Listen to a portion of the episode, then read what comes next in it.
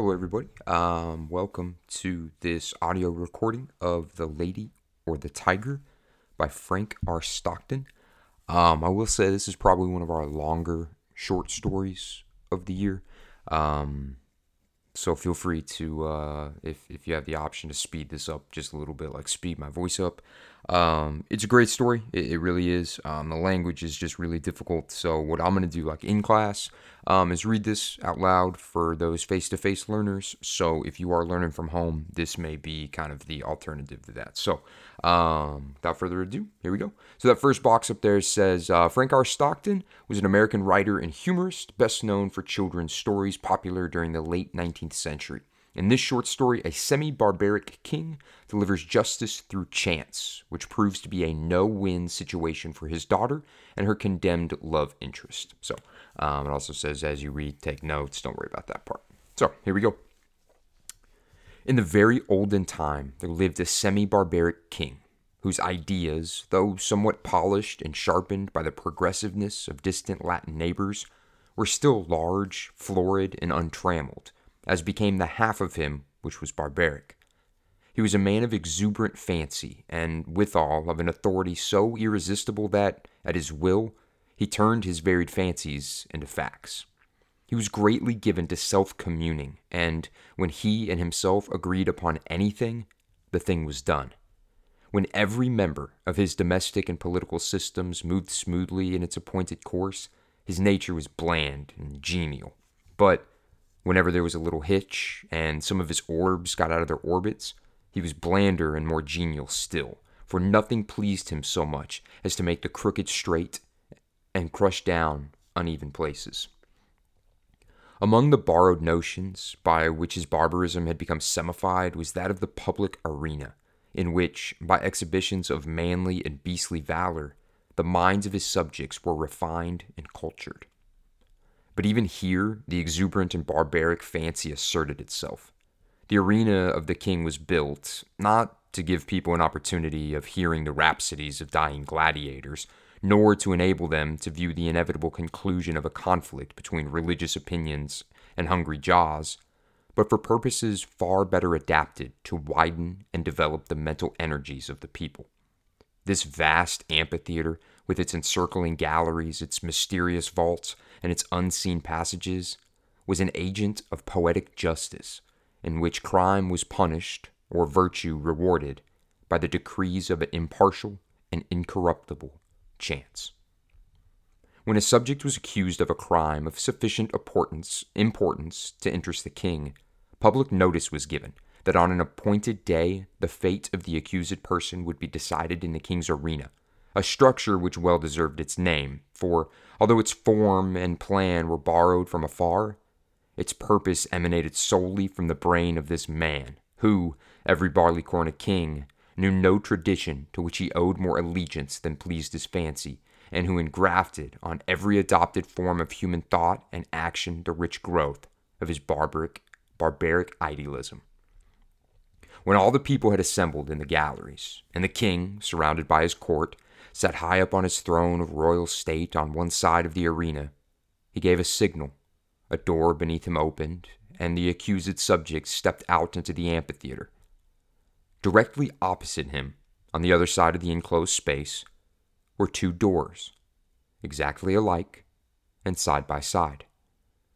It was the duty and the privilege of the person on trial to walk directly to these doors and open one of them. He could open either door he pleased, he was subject to no guidance or influence but that of the aforementioned impartial and incorruptible chance. If he opened the one, there came out of it a hungry tiger, the fiercest and most cruel that could be procured, which immediately sprang upon him and tore him to pieces as a punishment for his guilt. The moment that the case of the criminal was thus decided, doleful iron bells were clanged, great wails went up from the hired mourners posted on the outer rim of the arena, and the vast audience, with bowed heads and downcast hearts, wended slowly their homeward way, mourning greatly that one so young and fair, or so old and respected, should have merited so dire a fate. But if the accused person opened the other door, there came forth from it a lady, the most suitable to his years and station that his majesty could select among his fair subjects, and to this lady he was immediately married as a reward of his innocence. It mattered not that he might already possess a wife and family, or that his affections might be engaged upon an object of his own selection. The king allowed no such subordinate arrangements to interfere with his great scheme of retribution and reward. The exercises, as in the other instance, took place immediately and in the arena. Another door opened beneath the king, and a priest, followed by a band of choristers and dancing maidens blowing joyous airs on golden horns and treading in epithalamic measure, advanced to where the pair stood, side by side, and the wedding was promptly and cheerily solemnized. Then the gay brass bells rang forth their merry peals, the people shouted glad hurrahs, and the innocent man, preceded by children strewing flowers on his path, led his bride to his home. This was the king's semi barbaric method of administering justice. Its perfect fairness is obvious. The criminal could not know out of which door would come the lady. He opened either he pleased without having the slightest idea whether, in the next instant, he was to be devoured or married. On some occasions, the tiger came out of one door, and on some out of the other. The decisions of this tribunal were not only fair, they were positively determinate. The accused person was instantly punished if he found himself guilty, and, if innocent, he was rewarded on the spot, whether he liked it or not. There was no escape from the judgments of the king's arena. The institution was a very popular one. When the people gathered together on one, one of the great trial days, they never knew whether they were to witness a bloody slaughter or a hilarious wedding. This element of uncertainty lent an interest to the occasion which it could not otherwise have attained. Thus, the masses were entertained and pleased, and the thinking part of the community could bring no charge of unfairness against this plan, for did not the accused person have the whole matter in his own hands? This semi barbaric king had a daughter as blooming as his most florid fancies, and with a soul as fervent and imperious as his own. As is usual in such cases, she was the apple of his eye and was loved by him above all humanity. Among his courtiers was a young man of that fineness in blood and lowness of station common to the conventional heroes of romance who love royal maidens. This royal maiden was well satisfied with her lover, for he was handsome and brave to a degree unsurpassed in all this kingdom, and she loved him with an ardor that had enough of barbarism in it to make it exceedingly warm and strong. This love affair moved on happily for many months, until one day the king happened to discover its existence. He did not hesitate nor waver in regard to his duty in the premises. The youth was immediately cast into prison, and a day was appointed for his trial in the king's arena. This, of course, was an especially important occasion, and His Majesty, as well as all the people, were greatly interested in the workings and developments of this trial. Never before had such a case occurred. Never before had a subject dared to love the daughter of the king. In after years, such things became commonplace enough, but then they were in no slight degree novel and startling. The tiger cages of the kingdoms were searched for the most savage and relentless beasts, from which the fiercest monster might be selected for the arena, and the ranks of maiden youth and beauty throughout the land were carefully surveyed by competent judges, in order that the young man might have a fitting bride, in case fate did not determine for him a different destiny. Of course, everybody knew that the deed with which the accused was, char- was charged had been done. He had loved the princess, and neither he, she, nor anyone else thought of denying the fact.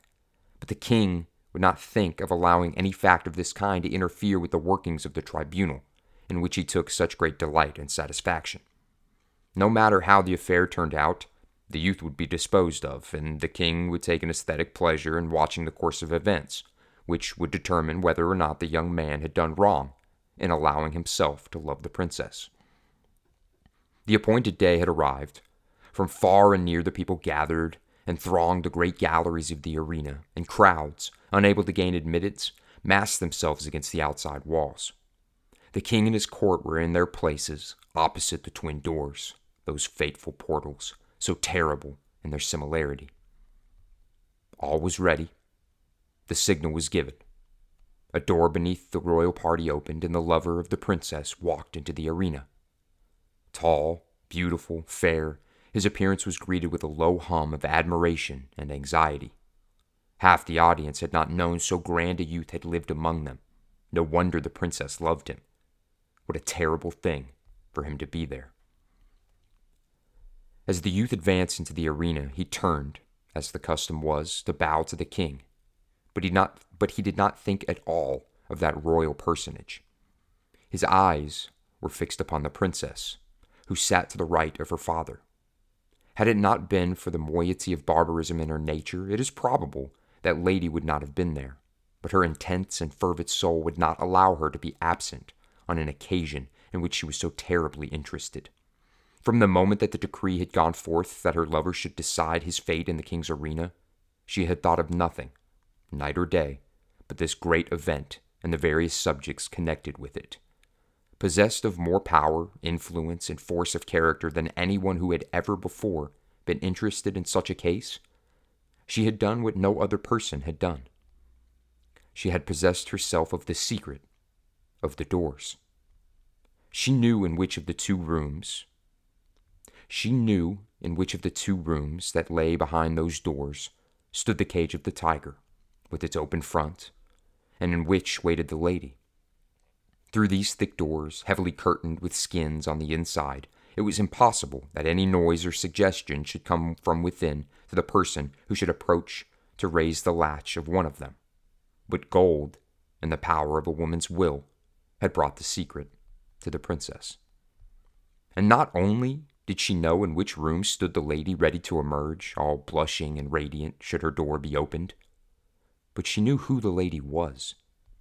It was one of the fairest and loveliest of the damsels of the court who had been selected as the, re- as the reward of the accused youth, should he be proved innocent of the crime of aspiring to one so far above him.